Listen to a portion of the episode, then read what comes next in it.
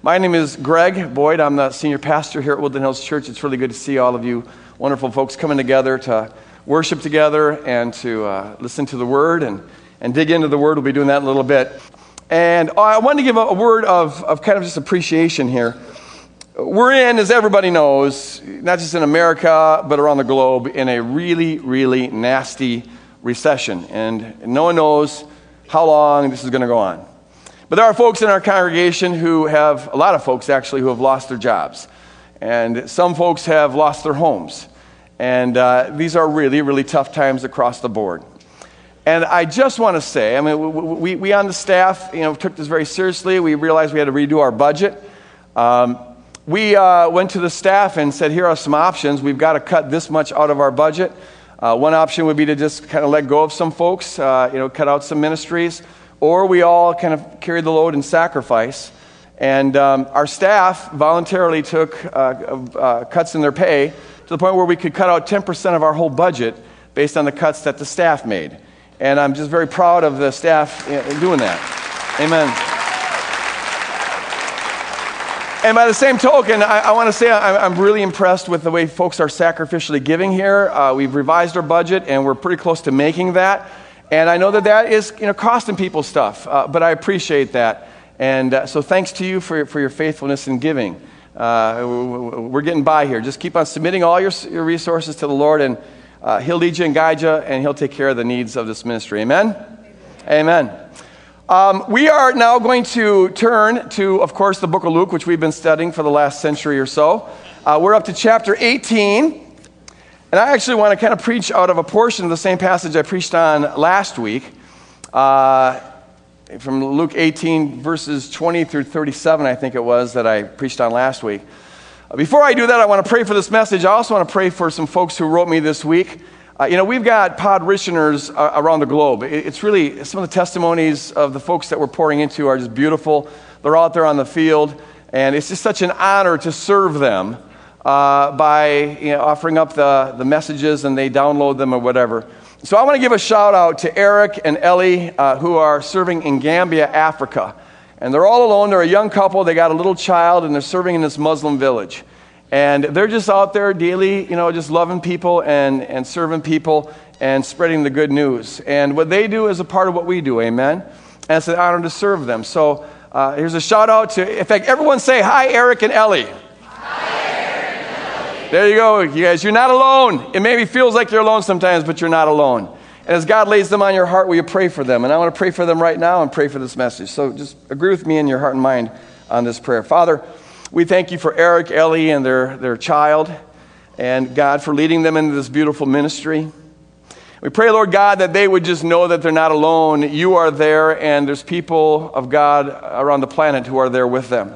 I pray, Lord, that you put them on our hearts as you see fit to intercede on their behalf. I pray, Lord God, for protection for them. We together pray, Lord, that you'd have a hedge of protection around them, that the enemy couldn't sow any seeds of discouragement or a sense of isolation as they are out there in this tribe, in this village, uh, doing the ministry. And we pray, Lord, that the sweetness of your Holy Spirit would surround them and envelop them, and that they would drink deeply a sense of satisfaction over obeying you. Uh, that they plant and they water, but you give the increase. And so, Lord, uh, whether they can see immediate results for what they're doing or not, God, give them a sense of satisfaction for a job well done, just obeying you. And use them to build your kingdom on earth as it is in heaven. Bless this beautiful couple. And now, Lord, as we turn to your word, we ask God that you'd open up our minds and our hearts to receive your word, to be confronted if we need to be confronted, to be encouraged if we need to be encouraged. Uh, just apply it to our lives any way you see fit as we now open our hearts and minds to you. And bless all those who are listening through podcasting or any other means, Lord God, open their hearts and minds as well. Use this word to build your kingdom. In Jesus' name we pray, and all God's people said. Amen. Amen. So last week, if you weren't here last week, I encourage you to get the message. I, I just felt it was, it was uh, an important one. It landed. A lot of my messages, I know they're, they're pretty weak, you know, but this one was pretty good. So, so, so, so download that one. Uh, we really ask the question why is Jesus busting this guy's chop? There's this r- r- rich guy who comes to Jesus and he says, Good teacher, What must I do to inherit eternal life? And Jesus says, Why do you call me good? There's only one good, and that is God. Uh, as though you're never supposed to call anything or anyone good except for God, but Jesus himself does that. He refers to good people. So what's up? Well, Jesus seems to have it in for this guy. And then Jesus gives him a list of commandments as though that's the way to inherit eternal life. And the guy says, Well, I got that one covered. Jesus says, Good for you. Now let's go on to stage two and tells him to sell everything he's got and give it to the poor. He never does, requires that of anyone else before or after this guy, but this guy has got to give it all up.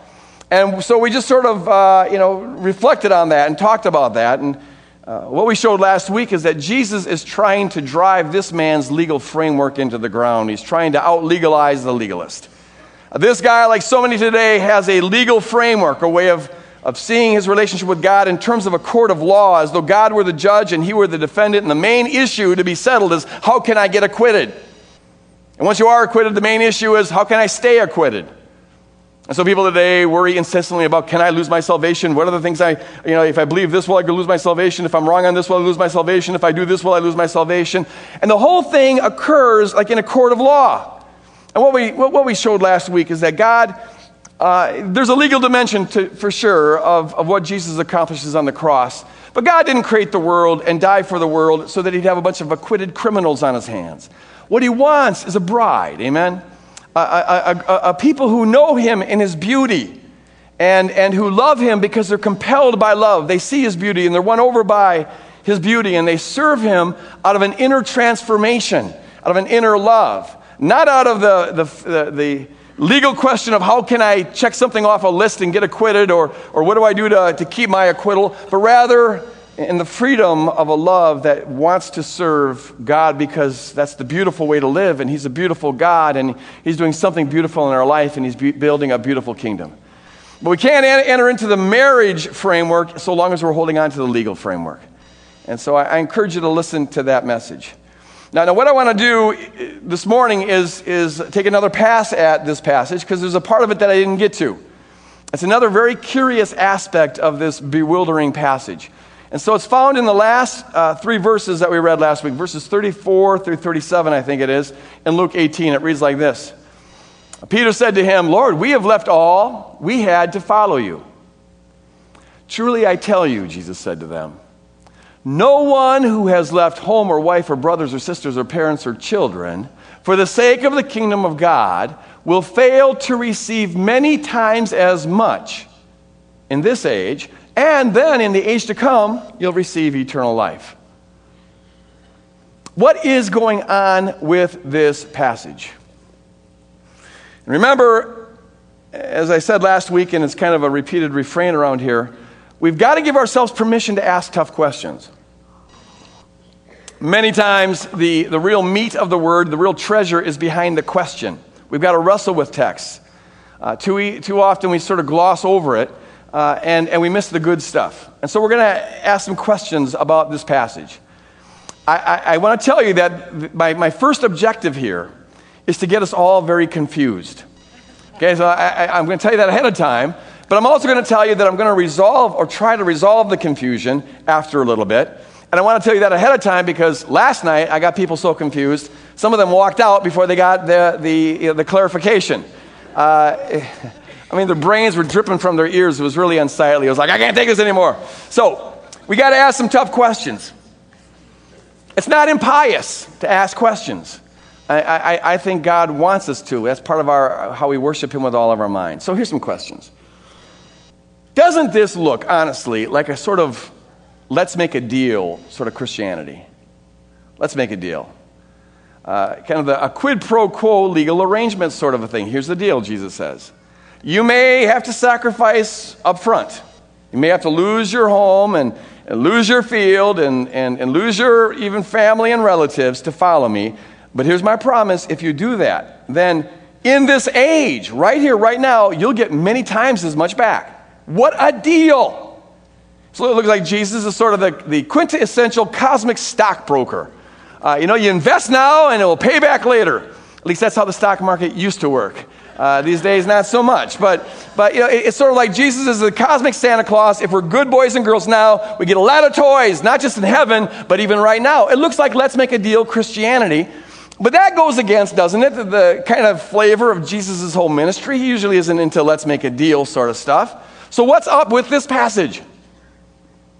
It's especially puzzling because some of the stuff that he promises is hard to figure out how could it be good that that would be uh, increased. I mean, for example, he says that you'll have, if you leave your family, if you have to leave your family uh, to follow him, you leave your wives and children, well, then you'll have much more of this in this age. So you can have more wives or more husbands in this age if you follow Jesus.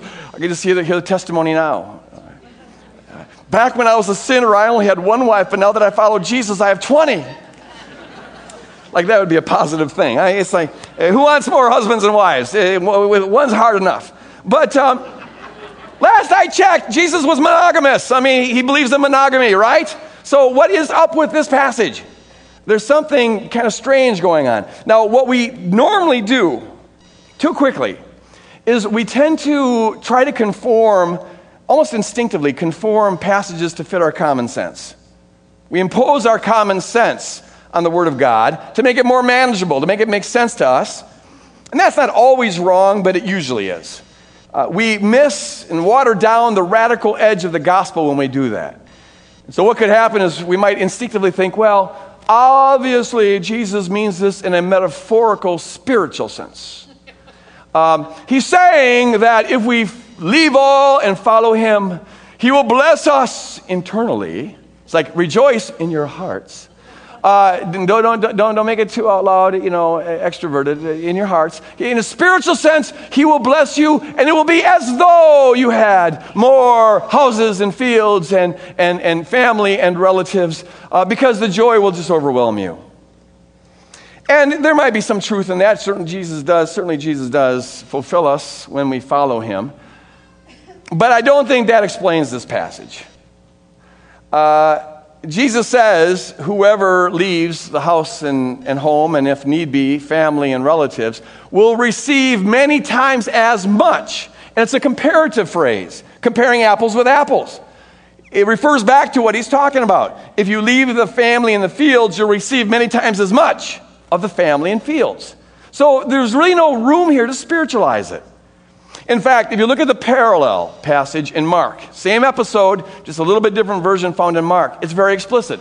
He says this Truly I tell you, no one who has left home or brothers or sisters or mother or father or children or fields for me and the gospel will fail to receive a hundred times as much in this present age. And if you're tempted to spiritualize this, Jesus says, what I'm talking about is homes, brothers, sisters, mothers, children, and fields, along with persecutions.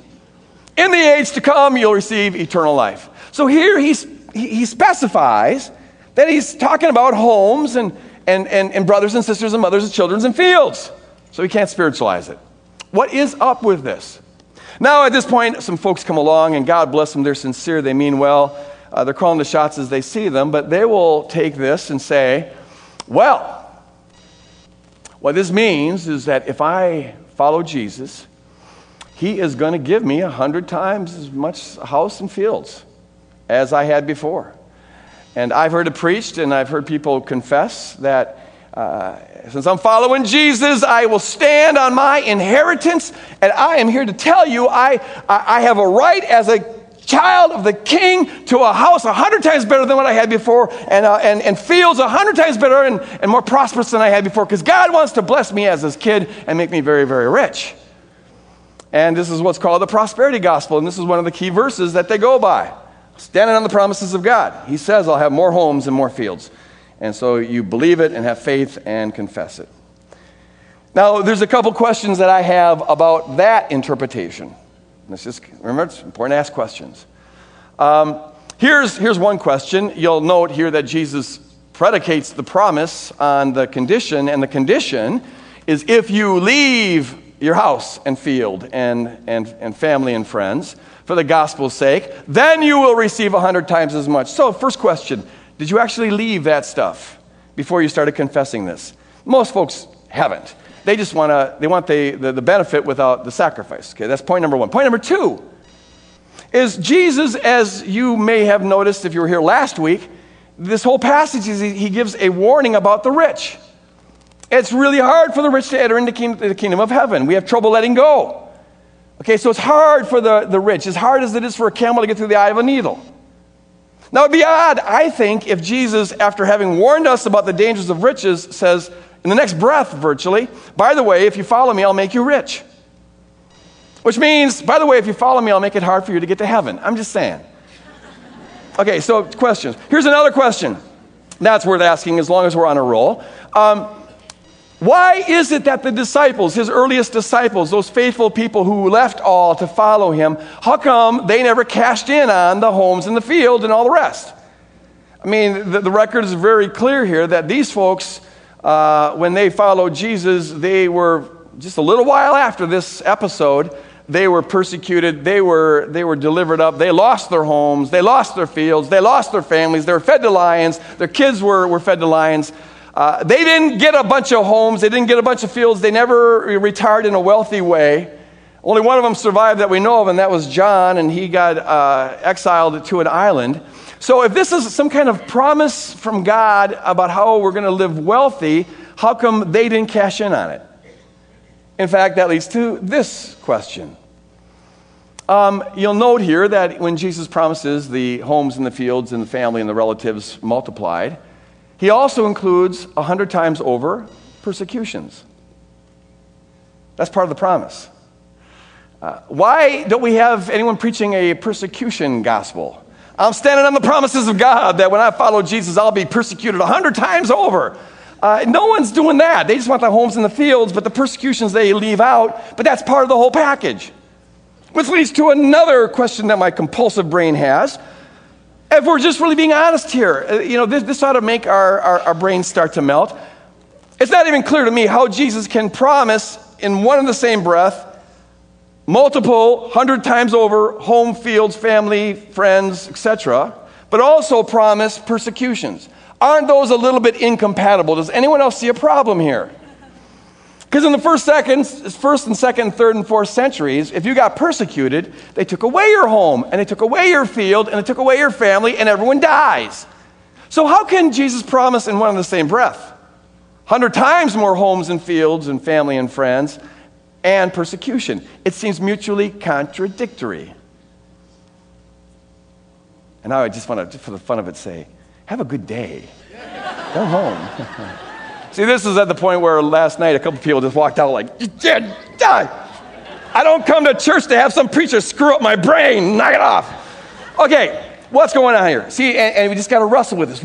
I assume Jesus is sane, so he doesn't talk self contradictory stuff. Okay, that's my working assumption. So if we're not getting it, the problem is on us, not on him. So what aren't we getting? Here is what I think we're not getting. We tend to, most of the people in this auditorium and listening through podcasts or television or whatever, most of us, not all of us, but most of us, uh, bring to our reading of the Word of God or our hearing of the Word of God a Western grid.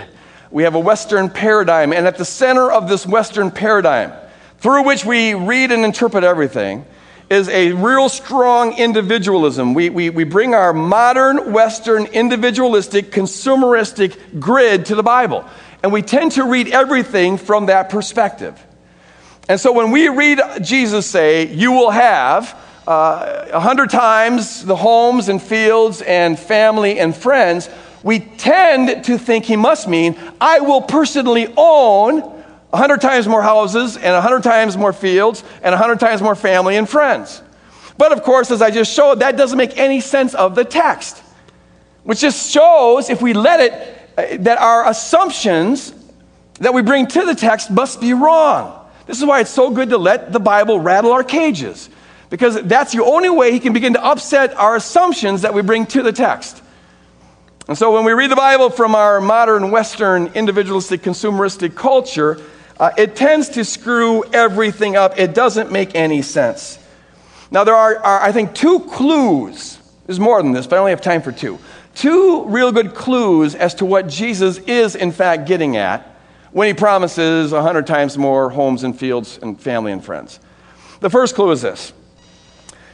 Some of you may know that uh, about midway in, into Jesus' ministry, his mother and brothers thought he'd gone crazy. The Bible says that. They knew that he was doing supernatural stuff, which they were happy for, but he was starting to make claims about himself that only a madman would make, they thought. He was claiming to be the Messiah, for example, and claiming to be one with the Father and coming down from heaven and all sorts of other stuff. They thought he'd gone crazy. It says that in the Bible. So they went out to get him because they were afraid he was going to get himself killed. And that worry was a little bit legitimate. And so they went to get him to bring him home. So they come to this house, and Jesus is ministering in this house, and the place is packed so they can't get in. So then we read this account. Someone says to Jesus, uh, Jesus, your mother and brothers are standing outside wanting to speak to you. But Jesus replied to him, Who is my mother and who are my brothers? Pointing to his disciples, he said, Here are my mother and my brothers. For whoever does the will of my Father in heaven is my brother and sister and mother. Jesus, here, in an incredibly radical and profound way, is redefining family relationships. Now, Jesus loves his biological mother, and Jesus loves his biological brothers for sure. But what Jesus is most about, and what we're to be most about, is seeking first, ahead of family, seeking first the kingdom of God and his righteousness. He seeks first the kingdom of God. And so, for Jesus, other people who are also seeking first the kingdom of God, his disciples, are his new family unit the ties he has with them, the family ties he has with them, are stronger than his biological ties if the people with whom he has biological ties are not seeking to do the will of God. And at this point, Mary and Jesus' brothers aren't doing the will of God. In fact, they're trying to interfere with the will of God. And so he points to his disciples and says, This is my mother and my brothers. This is my family because what is most important to him and the strongest ties he's got are other people who are seeking to live under the reign of God, what's called the kingdom of God. So, so that's clue number one. There's a, Jesus has a unique vision of the kingdom as a family that is stronger than biological ties. Clue number two this we find in the early church. Uh, after the day of Pentecost, we read this All the believers were together and had everything in common everything in common. They sold property and possessions to give to anyone who had need. Every day they broke bread in their homes and ate together with glad and sincere hearts.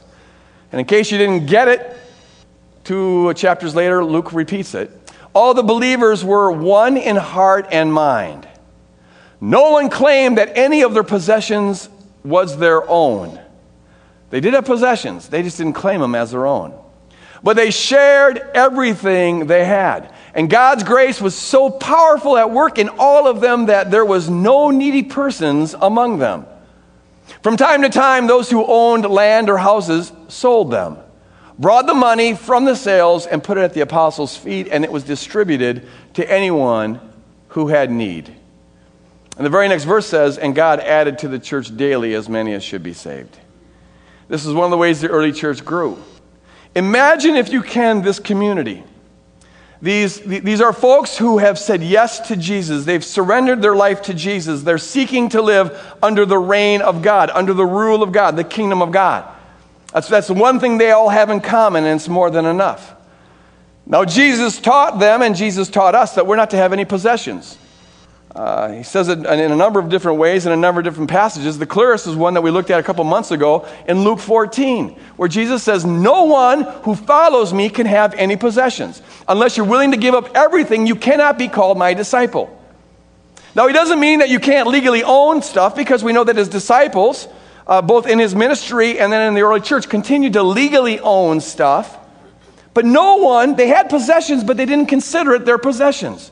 Everything was given up. Imagine this community. They, they, they surrender everything they have to God, and therefore they surrender everything they have to God's community. Which is why, if God puts it on someone's heart to sell their home, they sell their home. If they're supposed to sell their field and put it at the apostles' feet, they sell their field and put it at the apostles' feet. No one is clinging to anything.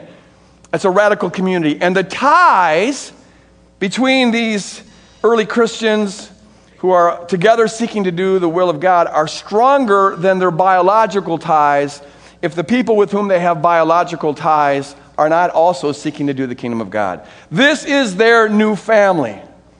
It's a, it's a beautiful, radical vision of the kingdom as community. People coming together and offering up all that they have to one another. And so imagine, if you will, Peter. Here's Peter before he was a follower of Jesus. He had his little small Palestinian house and his little small Palestinian field, and his family, however big that was, let's say he had two kids, wife and two kids. And they're doing life in a normal Galilean fisherman kind of a way. And if for any reason he lost that house and lost that field, he and his family would be out on the street. There's no safety nets in the first century. But Peter obeys the call of God and follows Jesus, and somehow the needs in his family get met while he's away. And now, after the day of Pentecost, they're here together in Jerusalem with others, uh, hundreds of people who are also seeking to do the will of God. And they've surrendered their lives over to Jesus, and they've surrendered their possessions over to, uh, to, to, God. And so it belongs to God and, and the community.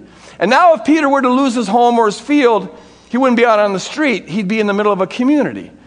And there'd be other people who have maybe extra space in their house or an extra home or an extra field, and they would welcome Peter in. Or if there were others in the community who lost their home and field and Peter had some extra space or some resources, he would invite them in. There's a tremendous safety net that is here, and it's the safety net of God's love. This is the kingdom community. And in a very real sense, the sense I'm sure Jesus means in this passage, Peter now has inherited a hundred times as many houses as he had before, a hundred times as many fields as he had before. And yes, he's got mothers now and fathers and brothers and sisters that he didn't have before. If his, if his mom dies, uh, there's other li- women in the, in the, community who will take over that role if he needs them to. If his father dies, same thing.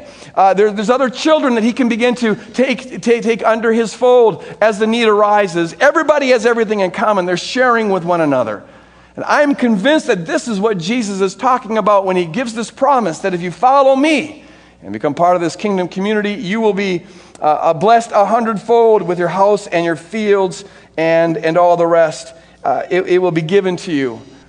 What Jesus is doing in the passage that we're looking at here, and he does it in a number of different ways throughout the gospel, is he's inviting us to a radically, radically different way of doing life. He's inviting us into the kingdom community and into the joy and the security that comes with this kingdom community.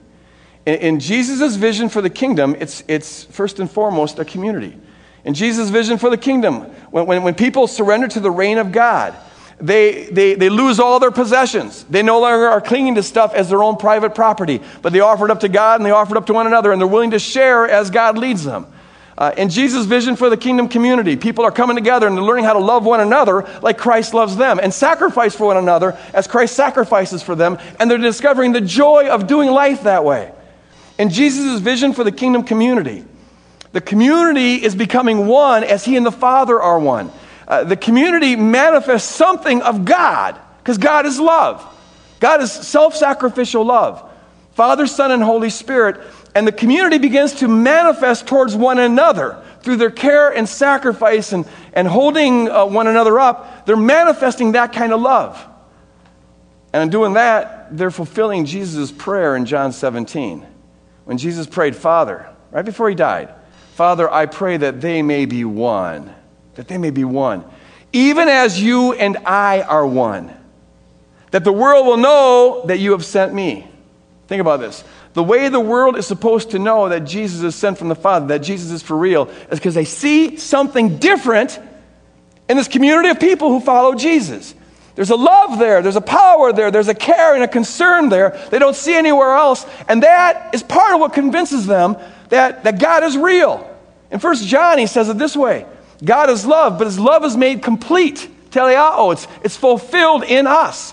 The world can't see God, but they can see us, and they're supposed to be, see something of God in us. And one of the ways they see something of God in us is when they see the love that we have for one another and the way that we do life together and the way that we don't cling to our possessions, but rather are willing to, to, to share them. This is the vision of the kingdom that Jesus has, and it's radical and it's beautiful, and this is what he's talking about here. Now, we, most of us, modern Western individualistic consumer people, have got to ask the question what do we do with that? What do we do with this? Here's the thing this vision of the kingdom was radical even by first century standards. And the first century was way more community orientated than ours is. Uh, these folks hung out with each other naturally in ways that, that, that we don't. And it was still radical for them. In the first century, Palestine, they don't have the American dream to chase like we do. Uh, they don't have 60 hour work week jobs to maintain like we do. Uh, they don't have television sucking up 20 to 25 hours of our uh, uh, uh, of each week the way the average American does. They don't have internet to suck up another 10 to 15 hours a week as the average American does. They don't have cell phones, and they don't have iPods and, and, and Twitters, whatever they are, and, and all the rest, the things that nickel and dime us of all of our time so we don't have time for, for, for relationships like this. The first century didn't have any of that, and yet it was radical even for them. How much more radical is it for us? And yet, and yet, if we are kingdom people and want to live in the way of Jesus, we've got to ask the question if that's the ideal, how do we begin to move there? How do we begin to move in that direction? If our profession of faith means anything, it means that we're going to hold the ideal before us and start moving in that direction, inch by inch. Now, there are some folks, mainly younger folks, who haven't yet caught, caught up in, in the stream and the pattern of American life there are folks all around the, the states and all around the globe, actually, who are just saying, who, who are getting this. They're really realizing how the Western church on the whole hasn't gotten this, and they're saying, let's do it. So they sell everything they've got and they move in together and, and they form what are called monastic communities. Some of you have heard the urban monastic movement, where these folks are moving into the inner city and, and, and they're having all things in common and they're serving the poor and, and they're living life that way. And it's a thing of beauty and it looks very much like the book of Acts. Uh, we've got some folks here at Woodland Hills Church who are doing this, especially among our younger folks. In our emerging generation, we've got the Hamlin House, where some young people have said, let's move into this, this house together and start doing life. And they come up with kind of a, they tap into the church tradition to come up with some monastic rules that they're going to live by and pray together and hold one another accountable and serve the neighborhood and things of that sort. And it's beautiful. And we've got groups like that kind of popping up at Woodland Hills all over the place. It's a movement that's, that's out there and it's beautiful. But most of us, I'm thinking, who are listening to this message right now, probably aren't there yet. And maybe we don't feel called to live in that kind of community. Fine. But we still have to ask the question how do we inch towards that? How do we make movements towards that? So I want to hear in the next 10 minutes offer three things, three basic things to get started. You gotta, you gotta take a first step before you can run a marathon. And we just got to be real with where we're at. We are, most of us, a million miles away from anything that looks remotely like the book of Acts sort of community. Many of us maybe even fear that. I got that. I talked to one person in the first service who comes out of this kind of cult that had this kind of communal thing. And man, buzzers were going off all over the place, and I get that. And, and, and, the trouble with her community thing was that there was a tyrant running the whole thing, imposing rules, and it was a bunch of legalism. And I'm not talking about that. I hope you can see this.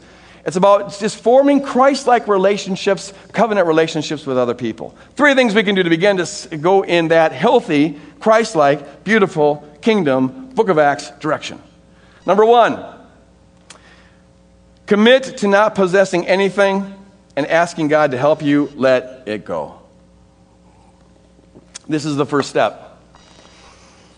It really is a non negotiable, folks. Jesus says it as clear as can be. If you're going to follow me, you can't own anything. Now, you may legally own it, but you can't grab onto it, you can't possess it.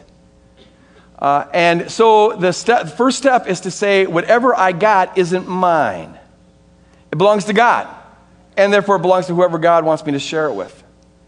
Uh, and pray that God will help you let it go because we are, we are culturally conditioned, systematically conditioned to cling as a source of life. That is part of our indoctrination under the, the principalities and powers. Most of us are indoctrinated to cling to our stuff as mine, mine, mine. It's, a, it's that two year old toddler mindset. We never really get out of it. Mine, not yours, mine. And God's saying, no, it's mine. and you got to let it go. It's not good for you to cling to stuff. And so you let it go. A good spiritual exercise that you might engage in on your own in, your, in your time with God is to simply uh, imagine, and we'll help you with this with the Animate uh, course that we'll be getting into. But, but for right now, just imagine somehow represent in your mind all your possessions and, and, put them in the palm of your hands, like your house or the boat or the cabin or, or, or, or, or your field, whatever it may be. And then you open up your palms and represent the house there or the clothing or whatever it is, and you just give it to God. You just offer it to God and put it into His giant hand. I mean, it's just kind of a way of, of, of imagining this. And it's, it's, a, it's an exercise of letting go. You, you, give him the house. God, this is your house. Uh, God, this, these are your clothes. Uh, God, this is your job. This is your bank account. Uh, this is your boat. You know, it all belongs to you. Even my life, my health, my reputation, it all belongs to you, and you surrender everything to Him.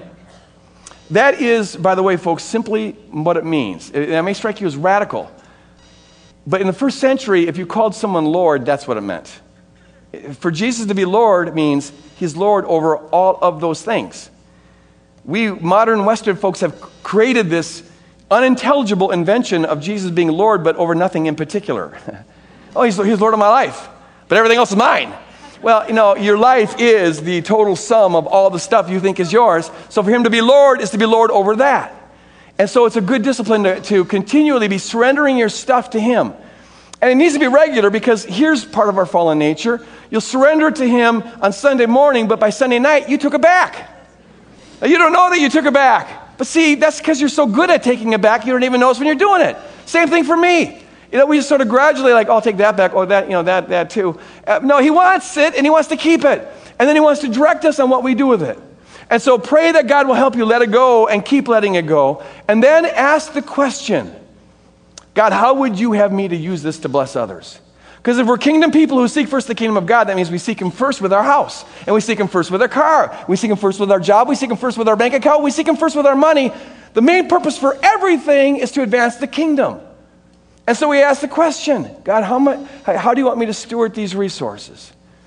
And He will lead you and direct you. And if you're in a small group or a group of friends that you're doing the kingdom with, you ask it together. Uh, how would God have us steward our resources? Are there extra stuff here that we can use to bless the poor? And I'm happy to say that there's a, a lot of this going on at Woodland Hills Church already, and, and, and, and it's beautiful. And some of it's pretty radical. Uh, there's a group on the west side, a bunch of people who kind of are living in the same community, and, and they're asking the question how can we you know, sort of pool our resources to have more things in common? They have their own separate houses or whatever, but what does it look like for us to do Book of Acts and to, and to open it up for, to other people? Do we all need a snowblower? Maybe one snowblower will do it, and let's share that snowblower and maybe take turns on snow blowing each other's driveways. In fact, while we're at it, why don't we serve the whole block by snow blowing the whole block with the one, uh, the, the one uh, uh, snowplow that we have? Why do we have to double shovel on everything? Why does everyone need to have all the good stuff? Mine. Uh, no, no. How about, how, how about if we share this? And that not only, that not only you know, uh, saves money, which is no small consideration, but it also builds relationship. You're doing life together. And they're actually inviting uh, the, whole, the whole block to start doing this and say, listen, let's I mean, have a co op and, and pool our resources and pool our talents. Here's Joe the plumber, who's good at plumbing and getting on television with politics. So here's Joe the plumber. He likes to fix. Here's Susie homemaker, and, and she needs plumbing, and she can't afford to hire a plumber, but she does love kids. Joe's got three kids and never gets out with his wife because they can't afford a babysitter. Hello? You see, and so here's a way of saying, let's, let's do life together. And you're bringing folks in, even if they're not believers, you're bringing into a little slice of the kingdom because this is really how life was supposed to be lived. So the first and most fundamental thing is lose all the possessions. It's not yours. And really like that, it's not yours.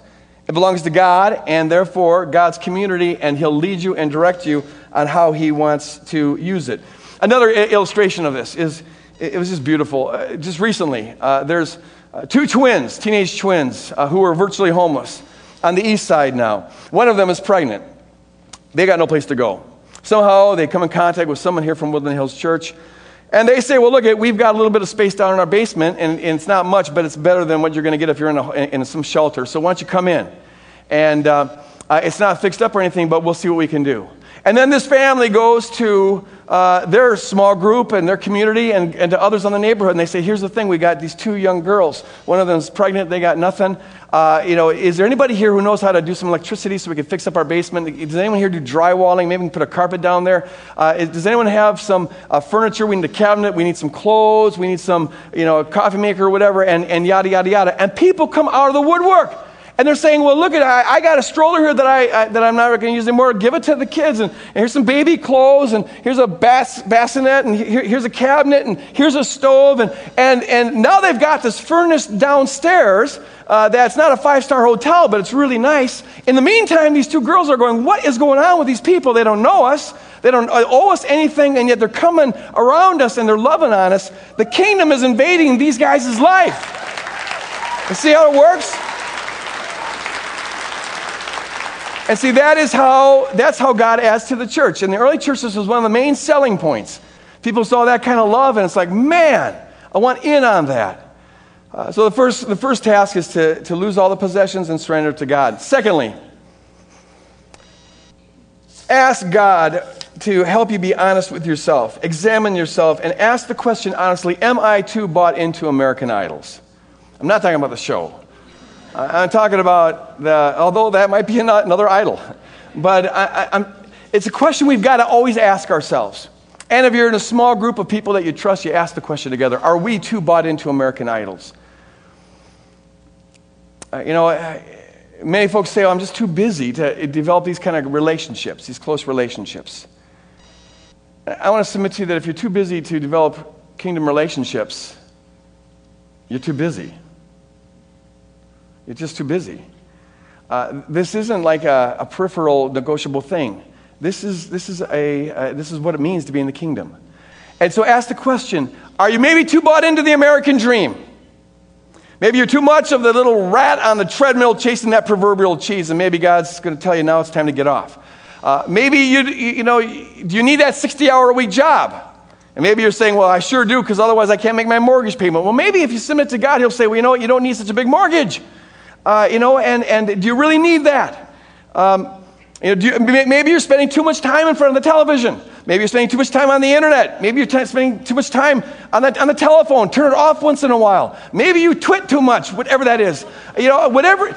We get nickel and dimed of our time and our energy and our resources to the point where we hardly have any time for our family, let alone for friends. But God is saying that's not the best way to do life. The best way to do life is under the reign of God. And when you come under the reign of God, you, you start lo- living more simply.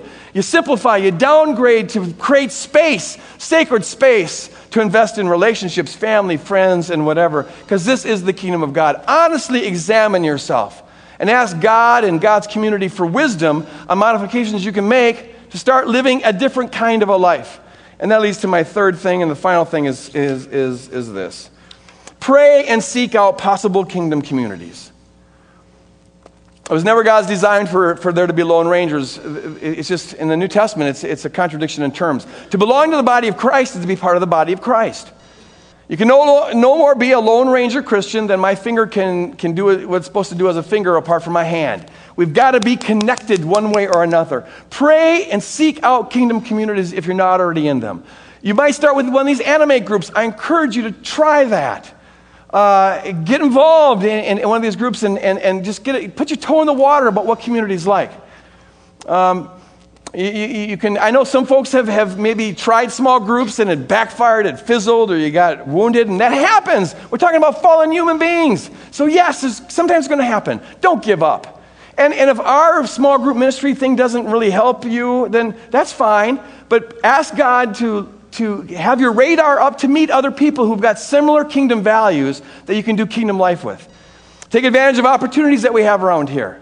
Uh, we have this meet and eat once in a while after service, once a month. Go out and meet some people. Spend some time in the gathering area meeting some people. Take advantage of various opportunities we have here, like the family experience. Come out and be a part of that. Uh, you know, the dance that we had the other night. Uh, join a ministry, children's church ministry or whatever. That's a great way to, to meet other people. And it may be that one person out of 10, all of a sudden you, you realize there's a connection there, and maybe they want to do kingdom life with and you start kind of growing in a small group direction there. Another uh, idea uh, in June, uh, June 13th, we'll be having leadership training uh, for people who are willing to start small groups. Best way to get into a small group is to start one. And, and we need folks to step up. And what we're doing now more intentionally than we did before is, is pouring some of this kind of beautiful, radical acts type of vision into these small groups uh, to start moving in the direction. It doesn't happen overnight. It's, and it's got to happen naturally. It can't be forced or coerced or anything.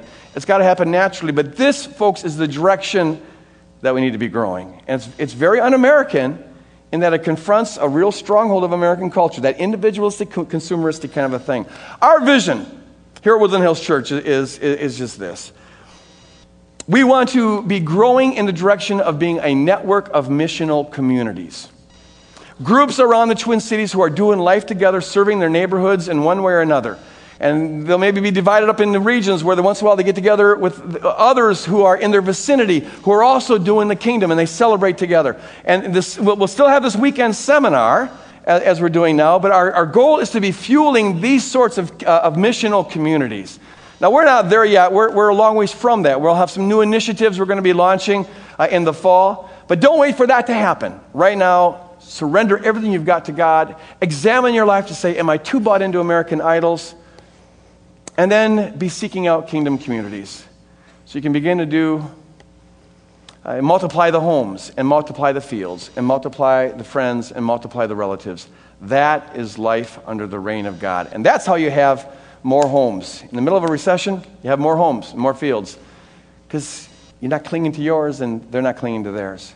I want to ask the prayer team to come up. Remember, this is a, uh, a seminar, and as usual, there's an assignment for you. I want you to take this assignment seriously, please. Stop by at the hub, pick up an assignment sheet, some things to pray and talk with others about as we uh, together move in a kingdom direction. And if you're here and you have any need whatsoever that you'd like to have prayed for, I encourage you to come forward uh, at the end of the service and, uh, and, and pray with these folks. Let me close with this prayer. Father, break the stronghold of American Western individualism in our life. Uh, break the stronghold of possessiveness in our life, of ownership in our life. Free us, God, to begin to grow in the direction, however fast or however slow, of, of, of being a people who manifest your loving reign by how we relate to one another, Lord God.